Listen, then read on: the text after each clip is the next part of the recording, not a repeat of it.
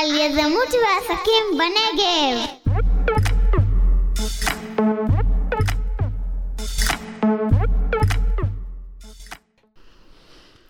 טוב, אז נתחיל.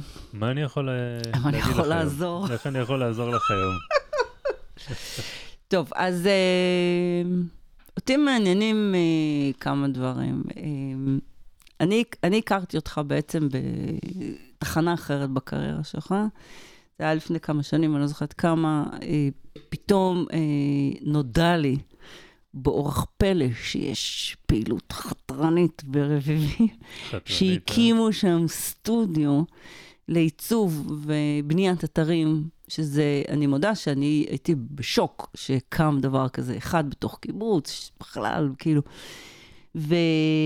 ואחר כך הבנתי שיש שם עוד מיזם. הכרתי אותך בתחנות שאתה היית אקטיביסט יזם בתוך, כחבר בקיבוץ, והשילוב הזה בין להיות חבר קיבוץ ובין להיות יזם הוא לא טריוויאלי. עוד שהיום אולי כן, אבל אולי בקיבוץ שיתופי. היום יותר באמת, כן. כן, אבל הקיבוץ השיתופי, אז אולי בגלל זה זה עשה לי. נכון.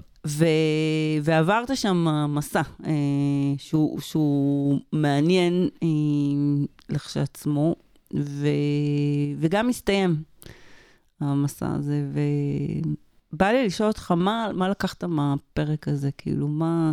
כי אנחנו לא מוותרים על דברים שעשינו, ולא מצטערים עליהם, אבל החוכמה בעיניי הגדולה, זה להבין שני דברים, שזה אגב כלים של היזמות הקשובה. אחד, מה הנכסים שם שאתה לקחת איתך? ומה הבאת לשם? שזה כבר המשאבים שלך. כן. אז טוב, מבחינתי זה לא הסתיים, כאילו אני עדיין בתוך המסע. כי אצל אנשים כמוני, שום דבר אף פעם לא ממש נגמר, וגם במקרה הזה, זה הכל, כל מה שאני עושה הוא עדיין המשכי למה שעשיתי שם. מה לקחתי משם? קודם כל אני חושב שגיליתי על עצמי באמת הרבה דברים, כי אני הגעתי לשם במטרה לא לעשות כל כך הרבה. אמרת, אני ירד לדרום. כן, זהו, מה שלי היה בראש זה אחרי שנים של התרוצצות כמו עכבר על אסית כזה בתל אביב, ומיזמים ועניינים ומשרדי פרסום והקמה טכנולוגיה. קרנות הון סיכון, וכל האוג'רס והבלגן שהיה לי על הראש, אני רציתי לצאת מזה, כל הקטע היה, בוא נעבור לנגב, בוא נעבור לקיבוץ שיתופי, בוא ניפטר מנכסים, ננקה את עצמנו, וכן, אבל כן היה לי בראש, שיהיה לי סטודיו קטן ל-UX, דרך אגב, זה לא בניית אתרים. סליחה. אבל כן, ל-UX, כי זה... ממשק. זה עיצוב, תכנון ועיצוב ממשקים, שאנחנו התמחינו בעיקר באפליקציות, כי זה אחד מהדברים שעשיתי בעיקר ב10 שנים הקודמות,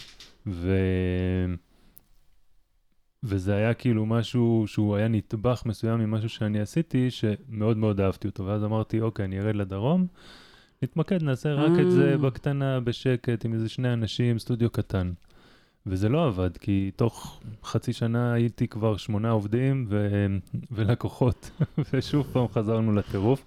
אז קודם כל כבר למדתי על עצמי שאני לא מסוגל אחרת. כאילו זה. זה התנועה הטבעית שלך. זה התנועה הטבעית שלי, אני חייב שיהיה לי אנשים איתי ועובדים ומקום, כאילו לא יכול בלי מקום. כשהתחלתי ועבדתי מהבית הרגשתי שאני מת. תוך חודשיים השתלטתי לאיזה מקום בקיבוץ, הרגשתי שאני יכול למשור. נורא מעניין העניין של המקום, כי זו סוגיה ענקית בנגב, במיוחד בדרום הנגב. נכון. איך אתה יוצר את המקום שלך. נכון, עכשיו שאני באמת יוצר, נמצא במועצה, שאני בתפקיד של מרכז העסקים, ואני רואה עוד עסקים, בניגוד לקודם בבועה שלי בקיבוץ, אז אני באמת רואה את החשיבות הזאת, כמה זה חשוב, העניין הזה של המקום. אני ממש הרגשתי את זה, חזק, כאילו הייתי צריך מקום לצאת אליו, אפילו שזה 10 שניות נסיעה על אופניים מהבית, כן?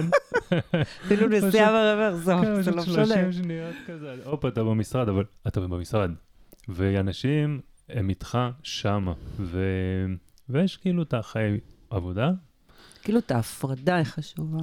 ההפרדה מאוד מאוד מאוד חשובה, וההרגשה הזאת היא של עשייה דבר אחד, וכשאתה במשפחה, אתה בתפקיד אחר. כן, ממש. אז זהו, אז את יודעת, זה סוג של היה פשוט לזרום עם עצמי, ואז למדתי, אוקיי, זה מה שאני, אין לי מה לחפש עכשיו להיות בשקט. כאילו, בוא נעזוב את החלום הזה. כן, זה כאילו חלום, זה כאילו חלום. אבל הוא לא עונה. אבל הוא לא באמת, כן, הוא לא נכון לי. הוא לא נכון, לא מתחבר לך. כן, כשהייתי מאוד, ממש באטרף, אז כאילו, הוא חזר, הוא צעץ, ואז כאילו, זה גרם לי, זה הניע אותי לשנות מסלול בחיים, אבל במקום החדש שהייתי בו, הייתי צריך לחזור לבסיס שלי, כאילו, שזה יותר אינטנסיבי. אתה יודע שהרבה אנשים מסתובבים חלומות על כל מיני דברים, כמו למשל החלום שתיארת, אני אעבור לנגב, אני אתמקד במשהו מאוד מאוד ספציפי, וכמו שאתה גילית, זה נורא מעניין, החלום לא משרת אותי, כאילו. אז כן, זה נורא מעניין, כי אתה מבין שיש רעיון, אבל הרעיון הזה הוא לא מתחבר לצרכים שלך. נכון, נכון. ומה שכן הוא עובד יותר חזק מאותו רעיון, זה התנועה שלך, שהיא באה ממך. זאת אומרת, כאילו, הרעיון הוא מלמעלה, והתנועה היא מתוכך, ואתה צריך, זקוק למקום, זקוק להגדרה, זקוק לחלוקה, בין בית לבין עבודה, זקוק לתיחום, וזקוק להרגיש אנשים וצוותים, ואת כל הדבר הזה, כאילו, נתת לתנועה שלך ליצור את זה. לגמרי, זה לגמרי. מדהים. ואני חושב שזה באמת מאוד מאוד חשוב, לאורך הדרך הזאת היא גם מזה שהתבוננתי הרבה ביזמים. כי במקביל גם עשינו את המתגרה, ושזה היה חממה לסטארט-אפים, אז באו הרבה מאוד צוותים, ואנחנו הכשרנו אותם לאורך תקופה ארוכה, ככה שיצא לי להיות עם צוותים כאלה מתחילים, לאורך דרך, ואני רואה איך, אם אתה לא בודק את עצמך כל הזמן, אם אתה באמת עושה את מה שנכון לך, אתה מאבד את זה. אגב, היית מחשיב את המתגרה גם כחלום? במובן הפחות, כמו שאני מדברת על חלומות, כרעיון שהוא מחוץ לי. אז היה משהו מעורבב במתגרה, כי המתגרה באה כבאמת, זה גם מתגלגל כזה, נהיה כזה, זה השיחה עם מרכז המשק, שכאילו, על זה שיש פשוט חלל מאוד גדול, וזה הכל, זה תמיד בא אצלי ממקום, של מקום. זה מדהים. כאילו נדלן. היה את המבנה הזה. אני תמיד מדמיין את עצמי בתוך סצנה. אז אני רואה את הסצנה. UX לגמרי. נכון. וזה זרם, כאילו דיברנו, יש את המקום הזה והוא פנוי, ולמה לא נשפץ אותו, ולמה יהיו יותר אנשים, בואו נביא עוד אנשים, ואז זה בא מפה לשם, וזה התגלגל להיות המתגרה. וכל הזמן בדקנו את עצמנו אם זה נכון, אם זה לא נכון, וגם הבאתי, אני לא מנכלתי את זה, הבאתי את אלעד יאורי, כן. שפגשתי אותו, והוא גם אף איתי על הרעיון הזה, והוא בא להיות המנכ"ל של זה, ככה שגם הוא עזר, יחד עם דוד בן לולו, עזרו לעצב את כל הדבר הזה שנקרא המתגרה. אני, בתוך זה, היה לי מאוד חשוב, בוא נגיד, החלום שזה ממש אצלי, זה להיות עם עוד הרבה מאוד צוותים, באיזשהו תהליך יצירתי, ביחד, סצנה. בנגב, בדרום, בקיבוץ. כאילו היה לך חשוב שזה יקרה, במקום בבועה, אני מביא את הקפסולה הזאת אליי, ויוצר את זה בתוך הקיבוץ שלי. כן, זה היה... ושאני, בתוך המקום שאני אוהב וטוב לי וזה, יש את ה... בעצם את כל הדברים שאני עוד יותר אוהב, ואני יצרתי לעצמי את החיים באמת, שבהם אני הכי כיף לי. ודרך אגב, ככה אני מתנהל, אני לא מהמתכננים קדימה. אני עושה דברים שבא לי, שכיף לי. כן. וככה אני מודד את זה, אם אני מרגיש רע איפשהו, אם אני מרגיש לאורך תקופה שאני נחבא כזה, אני יודע, משהו, אני עושה משהו שהוא לא נכון לי, לא בסדר לי. טוב, קודם כל זה פריבילגיה מדהימה להיות מאוד hands-on על בדיוק מתאים לי, לא מתאים לי, וזה כאילו עכשיו בא לי לאתגר אותך ולהגיד לך, סבבה, אתה חבר קיבוץ, אתה מקבל את התקציב שלך. אבל עשיתי את זה גם קודם.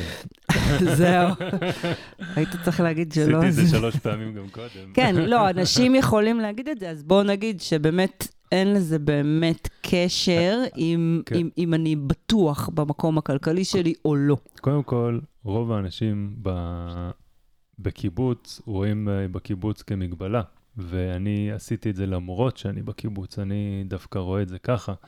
כי בקיבוץ, אני אגיד לך, בוא נגיד הדוגמה הכי ברורה, שבאנו לקיבוץ, אני ואשתי, ועדת קבלה, מכירה את זה? לא, לא הייתי אף פעם בוועדת קבלה, לא קיבלו אותי לשום מקום. זה לא נעים, כן, מי היה מקבל אותה? זה לא נעים.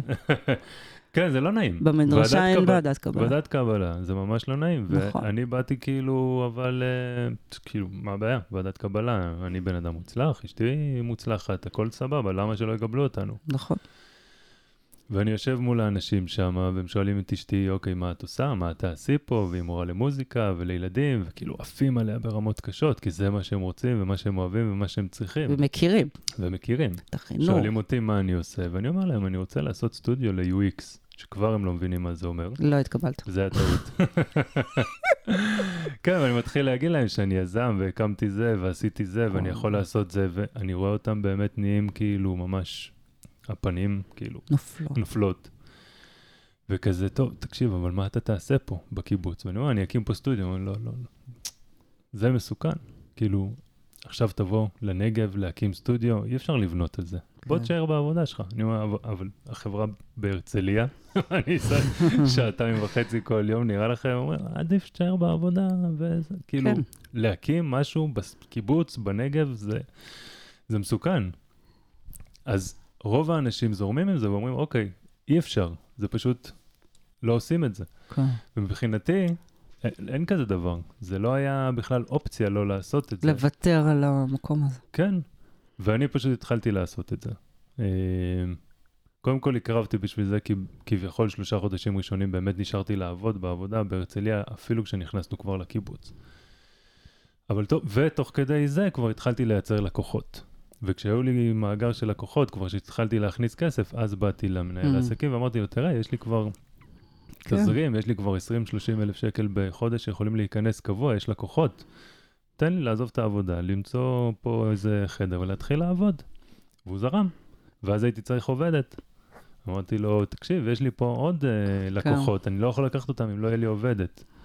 אז אולי הלוואה קטנה וזה, אני אלך לבנק, הוא אומר לי, לא, לא, לא, לא, לא צריך בנק. הקיבוץ, כן, אנחנו. ואז פתאום הקיבוץ התגלה כקיבוץ שאוהב יזמות. כחממה. ממש. בחיובי. ממש בחיובי, חממה. חממה לי, יותר טובה מזה לא יכולה להיות. להדביק את הרעיונות שלך. אגב, זה גם אומר שיש פה איזה משהו שהסביבה יכולה לשדר משהו. בסדר, כי לא הכירו, כי לא ידעו, כי לא היה ביטחון, והנה, כאילו לא ויתרת, ובעצם הראת עליהם, והם זרמו. כן, ברגע שאתה מתאמץ, ואתה יוצר תנועה, אז אני רואה שזורמם איתי, וזה ככה היה איתי כל החיים. אגב, אני לוקחת את מה שאתה אומר לרמה של משפחה, כי אני פוגשת הרבה מאוד יזמים, קורה יותר אצל נשים שעושות שינוי, ומה יקרה, ויש תמיכה מהבית, אין תמיכה מהבית, יש פה אלמנט של תוכיחי שאת רצינית, אז אני אומרת, בסדר, אנחנו יכולים זה, אבל לפעמים אנחנו לא יכולים להוכיח, אנחנו צריכים מההתחלה את התמיכה. זאת אומרת, מעצם הרעיון. ולא תמיד הכל, אנחנו יכולים להוכיח בחצי שנה ראשונה, או בכמה חודשים ראשונים, וצריך אורך רוח של המערכתיות מסביב. נכון, כל אחד בקצב שלו לגמרי, כל אחד בקצב שלו, והיו לי תקופות שאחרי נפילה ככה שהייתי צריך את כמה חודשים, אני זוכר אחרי החברה השנייה בעצם שנוצרו שם המון המון בלגנים ושם באמת הרגשתי שאני כבר לא במקום טוב,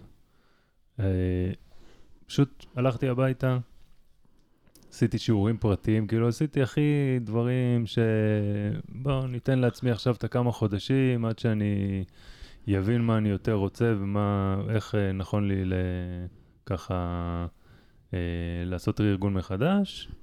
סתיו בדיוק נולדה, אז היה לי גם טוב, גידלתי את הבת, את הילדה, ככה יצא לי טוב להכיר אותה עד שהגיעה ההזדמנות הגדולה הבאה, ואז כן, אתה יודע ששומעים אותך אנשים שבאמת הם נמצאים בכל מיני נקודות זמן, ומה לי שנוציא חלק מההיסטוריה, כאילו חלק מהתנועה של היזמות שלך, שנוציא את העיקר כדי כאילו קצת להביא את זה לאנשים ששומעים שהם בתוך דרך ולא יודעים אם להפסיק, זה עובד, זה לא עובד, לחזור אחורה, משהו על התנועה. כי זה הרושם שמאוד נוצר שיש איזה מקום, בסדר, אז אני עולה, אחרי זה אני לא, אחרי זה אני יורד, אחרי זה... וטבעיות כזאת של השלמה עם כל מיני חלקים של הדרך ותחנות. אני יכול להגיד לך איך זה בא לי בכל מיני דוגמאות. אני יותר בן אדם ויזואלי. זאת אומרת, מה שאני אגיד עכשיו, אני לא יודע אם כל אחד יבוא לו טבעי או יכול לעשות את זה. זה כלי אולי. אולי זה כלי. אבל זה כלי? בוא ננסה. בוא ננסה. מה הכלי? ומה המטרה שלו? תגיד קודם אולי מה המטרה של הכלי שאתה הולך... המטרה של הכלי זה לזהות צורך בשינוי כיוון. לזהות, זאת אומרת להיות... הצורך שלי לשנות כיוון עכשיו. נגיד, אני אתן לך דוגמה מתקופה יותר רחוקה בעבר, אבל שאני זוכר אותה מאוד בוודאות, ויש לי הרבה צמתים כאלה. הייתי בצבא, הייתי בקבע כבר, אבל הייתי באיזו יחידה שכבר יכלתי לשכור דירה, גרתי בשנקין, וכדי להגיע לבסיס, אבל הייתי צריך לנסוע במקום באוטו, באוטובוס. אז הדרך לאוטובוס היה צריך לעבור דרך רחוב גאולה. כן. אם את מכירה, כן. רחוב כזה ש... שיורד לים. מסתכלים שמאלה, רואים את הים, נכון. עם שני תקלים. מאמן. סצנה. נכון. ואני מגיע, ואני מאוד אהבתי את העבודה שלי. אוקיי, מאוד אהבתי את העבודה שלי, ולאט לאט התחלתי לא להרגיש שם כל כך טוב ובנוח. וכשהייתי מגיע לכביש...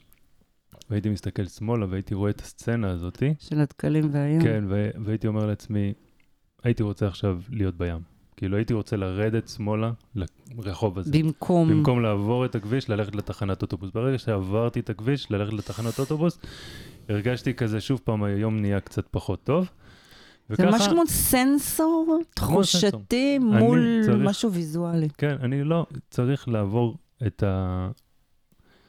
כאילו, לא לעבור את הכביש ולפנות שמאלה. זה היה, נכנס לי לראש הדבר הזה, וזהו, ואז כך כמה שבועות, ואז יום אחד, לא חצית. פניתי שמאלה, לא הלכתי לבסיס, הלכתי לים, ירדתי. עכשיו תכלס, הגעתי לחוף, לא היה לי מה לעשות שם, באמת, שעמם. אין לי מה לשבת בים ולהסתכל על הים, זה לא עושה לי את זה. אבל עשיתי את התנועה הזאת שמאלה, והגעתי לים, והבנתי שאני לא צריך ללכת יותר, אני צריך לצאת מהצבא. וזהו, יום אחרי למחרת, הלכתי, ישבתי איתה, אמרתי להם, תקשיבו, זה נגמר מבחינתי, צריך לעשות מה שצריך לעשות כדי לסגור פה, אני משתחרר. אוקיי, אבל כשעשית, קודם כל נתת לעצמך, מה שאני לוקחת מזה, שכל הזמן ראית את הדקלים והים, ואל מול זה ראית את הפנייה ימינה, ואמרת, זה לא.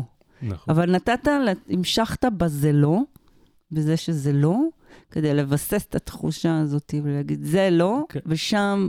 זה מסמל לי משהו אחר של שינוי.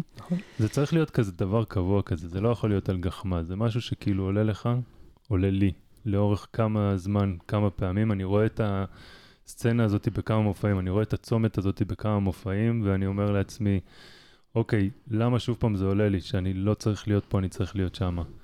אז אני לא עושה איזשהו משהו לא אחראי, על בסיס איזושהי גחמה, או איזשהו משהו, בדיוק, ולא נוטש. אבל שזה שוב פעם, ושוב פעם, ושוב פעם, אז אתה צריך לבוא ולהגיד, רגע, אולי אני כן צריך לעשות את המעשה הזה, בוא ננסה את זה, עושה את זה, בודק אם זה נכון לך. וברוב המקרים, זה התגלה כנכון. כן, לי זה התגלה כנכון. זה כאילו אתה נורא משתמש במשהו חיצוני, במראה, בוויזואליות, כדי לראות איך אתה מרגיש. זאת אומרת, זה כאילו מפה, חיצונית שעוזרת לך למקד את התחושה שלך. לגמרי, ואני נותן לעצמי אז לפנטז, ואז אני לוקח לפעמים איזה יומיים שלושה לבד, ואני עוד קצת מפנטז, ועוד קצת מפנטז. בא לי ממש שתלמד את הכלי הזה, ושתפתח אותו. כי אני מדמיינת הרבה אנשים שיש להם ריטואל קבוע יומיומי, הם נוסעים למקום מסוים, אם הם שכירים, ומצד שני יש מקום אחר שקורא להם. וכל מיני החלטות בכלל בחיים.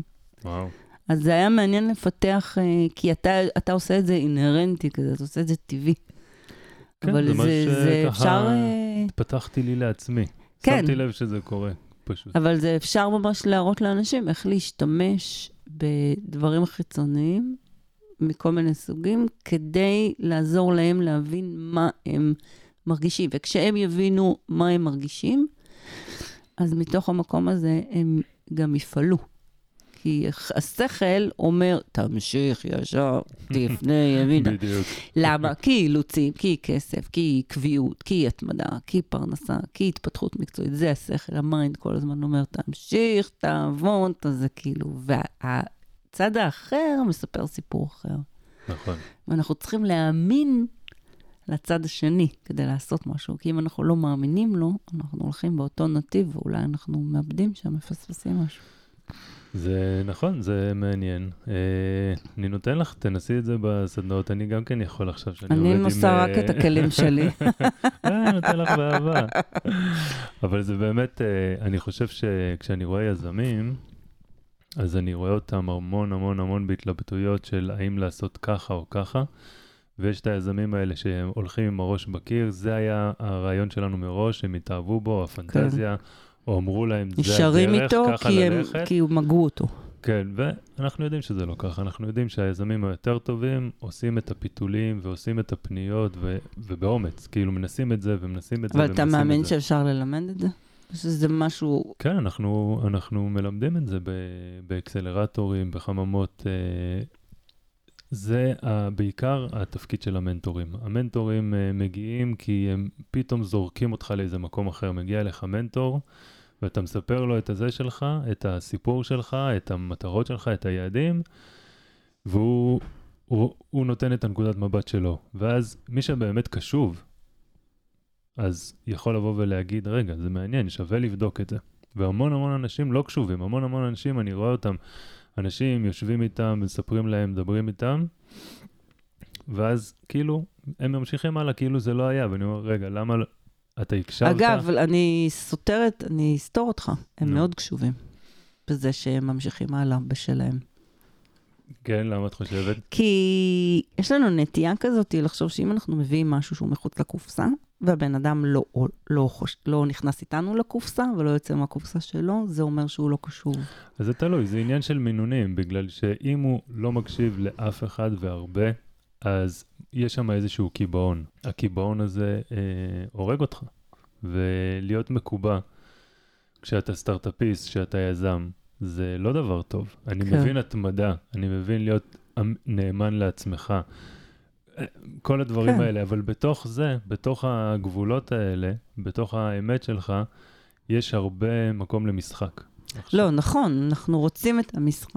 ואנחנו מאוד רוצים את המשחק. אבל אני כאילו בתפיסה שאני אומרת, אנחנו מוצאים את המשחק מתוך הרעיונות הם בחוץ, יכולים להראות לך כל מיני דברים בסופו של דבר. הרעיון זה למצוא את מה זה משרת אצלך, ובן אדם שנשאר בתלם ולא עושה שינוי החלטה, אם אנחנו מבינים את המכניזם שלו, ואם אנחנו מבינים על איזה צורך זה עונה לו, אז אנחנו יכולים להבין למה הוא נשאר, ואז אנחנו נותנים לו מענה אחר לצורך, ואז הוא לא צריך להיות מקובע. בסדר, נכון. זה הסיפור...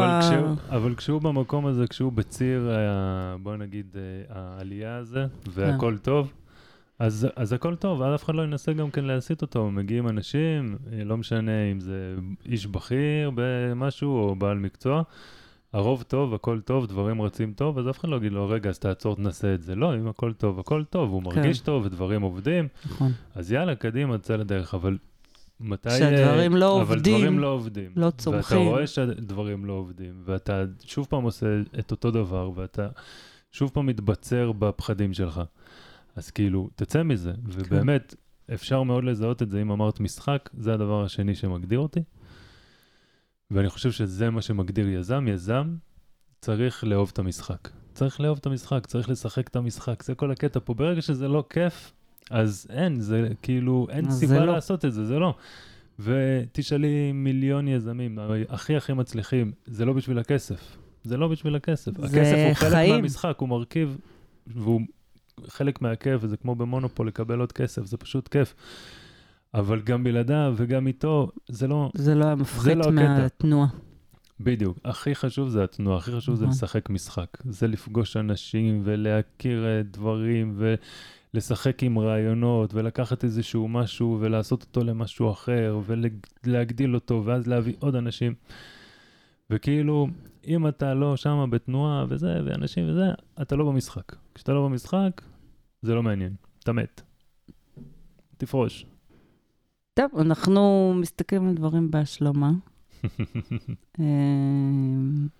אבל בסדר, זה כשאתה רואה... את לא אוהבת את המשחק?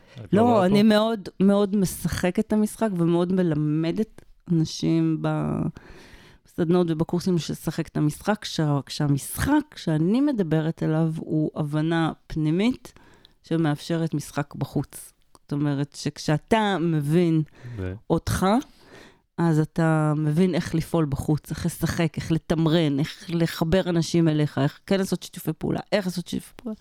כל המימד החיצוני, או מה לעשות עם אינפורמציה שבאה מבחוץ, או מה לעשות עם עצות והכוונה והדרכה מבחוץ. זאת אומרת, אתה יכול לפעול מול כל השיטפון החיצוני, כשאתה מבין אותך בפנים. אני חושבת ש... אני רוצה לשאול אותך, באמת, דיברנו רק על תחנה או שתיים בדרך שלך, וראינו, כאילו, אני למדתי איך אתה מסתכל על הדברים, ובעיקר איך אתה פועל, איך נוצרת התנועה שם, שזה היה מאוד מעניין. ואם אתה יכול להגיד עכשיו אתה אחראי על היזמות במרחב פה, אתה פוגש יזמים, ומה...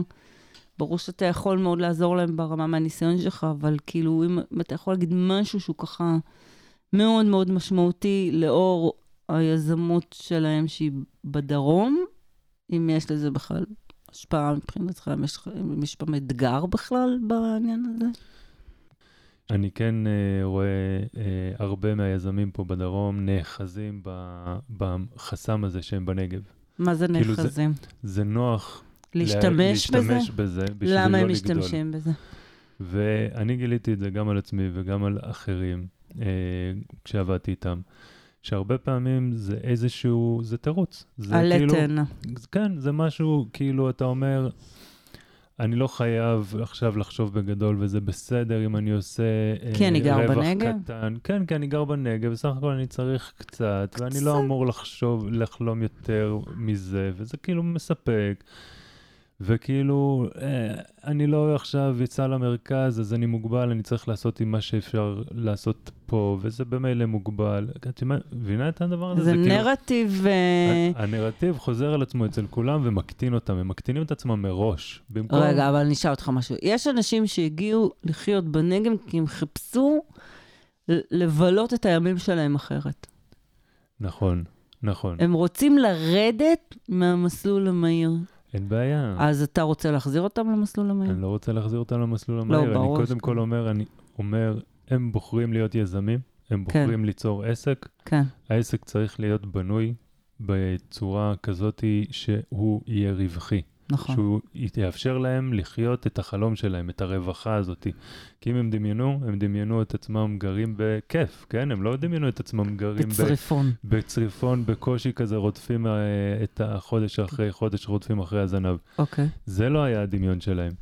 אז הם צריכים לבנות את זה בהתאמה, ולא. הם נאחזים בכל מיני דברים, שזה בסדר שאני לא, כי אני בנגב. ותכלס, חבר'ה, זה לא.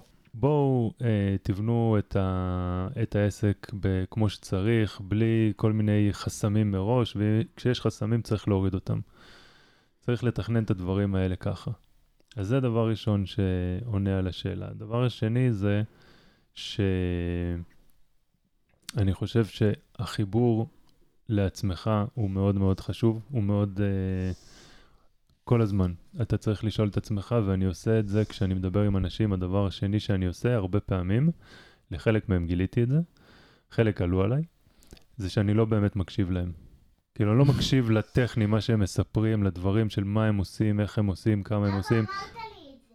כן, נכון. כשאתה מקשיב להם, אלא אתה מסתכל על שפת הגוף שלהם. יפה, נכון. אבל רגע, אבל לפני זה אני חייבת להחזיר אותך רגע אחורה, אתה מדבר על חסמים חיצוניים. זה חסמים לגמרי פנימיים. הם נטלים על החיצוני, כשבעצם זה פנימי לגמרי. זה כל מיני דברים אנשים חוזרים על עצמם ואומרים כל מיני דברים, בסופו של דבר כשאני אומר, רגע, איך למה אתה נאחז בזה? כי זה עוצר אותך, הרי זה חסם, אבל אתה בכל זאת נאחז בזה. למה? ולמה אתה נאחז בזה? ואז אנחנו מגיעים שזה תמיד איכשהו מגיע, זה יושב על איזשהו משהו אישי. זה תמיד, תמיד אישי. רוב השיחות, לזה אני מאוד מתחבר אלייך. נכון. כי זה מאוד אישי אנשים, וזה מאוד משרת. וזה מאוד משרת. זאת אומרת שברגע שאני אומרת, אני לא יכולה X, Y, Z, כי אני, אתה חיה בנגב זה, זה בגלל שזה. ואני רוצה להגיד לך שברגע שאנחנו רק מתייחסים לחסם החיצוני כשער, כדלת, רק כדי להיכנס, וזה מה שאנחנו עושים ביזמות הקשובה, אנחנו נכנסים בדלת, לא נתקעים שם, לא נשארים שם, כי זה לא מעניין, כי זה סיפור, אנחנו נכנסים מתחת לסיפור, ואז אנחנו מגלים שכל פעם שאני אומרת שאני חיה בנגב ולכן זה בעצם עונה לי על משהו פנימי, אבל זה לא סוף סיפור, כי אם אנחנו יכולים להיכנס עם הבן אדם קצת יותר פנימה ולהבין מה קורה לו ברגשי פנימה, החסם החיצוני יורד לו לאט לאט ומתמוסס, ואנחנו נשארים עם העניין שלשמו התכנסנו, שהוא היזמות שלו. ואז תראי אנשים שמגיעים והם אומרים, אתה שואל אותם מה אתם צריכים, קודם כל יגידו שיווק וזה, וכל מיני דברים טכניים כאלה, כן, אני לא יודע, טקטיקות של מחירות, ואז כאילו אפשר להוכיח להם במשהו כמו רבע שעה שהם סבבה בשיווק והם אחלה אנשי מחירות. ואז מה, איפה זה משאיר אותם? הם עדיין כאילו מרגישים שזה לא. ואז אפשר, אני שואל אותם, אפשר לרדת קצת יותר לתכלס ומתחיל תהליך אישי. תהליך שהוא לגמרי מסע אישי לבחון את עצמך, מה נכון לך ואיך נכון לך לפעול, ומה אתה עושה ומה אתה לא עושה. ואז פתאום, זה לא כל כך פתאום, זה חודשיים, כן. 3 לפעמים, 4, אבל אז דברים נפרצים, ואז כל הדברים הטכניים האלה הם כבר לא, זה חרטה, באמת. אנשים שעושים עוד קורס ועוד קורס ועוד קורס, חבר'ה, זה לא העניין, נכון. זה לא העניין, זה לא שמה. אז אני חושב שזה האני מאמין שלי, ואני ככה גם חושב, מנסה לפעול בעצמי. היה מעניין, תודה. תודה לך, שהוצאת את זה ממני. נתת לי לפרוק, זה היה כמו, אני מרגיש כאילו הייתי באיזה ככה סשן פסיכולוגי כזה. לא, פסיכולוגי. הרבה אנשים אומרים פסיכולוגי ומתכוונים לחפרולוגי. זה מה שאתה סיפרת היום, זה על איך שזה עובד אצלך בפנים. כיף לדבר על הדברים האלה. זה לא נפשי אגב, זה מאוד כיף. תודה.